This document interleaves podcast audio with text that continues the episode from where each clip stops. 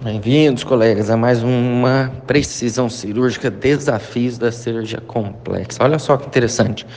Hoje fiz uma esterectomia no paciente com útero de 600 ml, relativamente grande, e ele chegava na cicatriz umbilical. Quais foram as punções que eu utilizei? Eu uma cirurgia robótica e a gente tem o mito de acreditar que na cirurgia robótica as punções são mais altas certo? Provavelmente você já ouviu isso, algum colega falando, ou, ou talvez até você já tenha feito isso.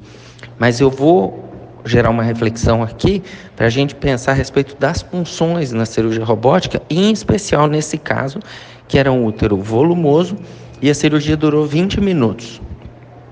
O que, que eu fiz? Eu usei as mesmas punções.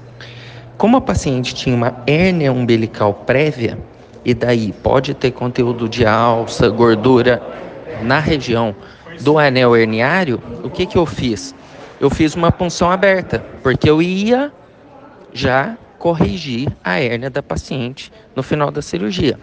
Então eu fiz a punção aberta, fixei a panorose e passei o trocado sob visualização direta. Fiz a cirurgia como? Os laterais coloquei mais baixo de acordo com o que eu faço normalmente para um útero de tamanho normal. Por quê?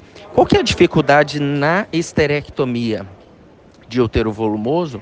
É o corpo e não a parte lateral do útero.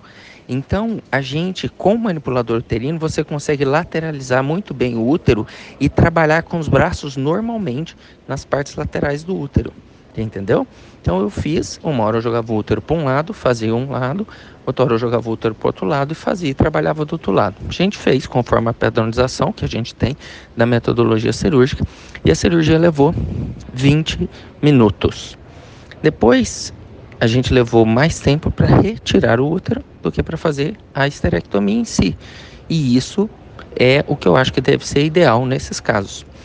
Eu, taticamente, eu fiz uma secção do útero por dentro da cavidade com a energia monopolar, mas é extremamente perigosa a energia, então você tem que utilizar de algumas dicas e truques para não ter nenhuma complicação. E foi retirado peça via vaginal e depois a sutura via robótica normalmente. Por final, corrigimos a hernia colocando uma tela na cicatriz umbilical. Então, só para a gente entender que, de acordo com a sua curva de aprendizado, você vai adaptar as punções e fazê-las cada vez mais baixo, privilegiando aí a parte estética da paciente.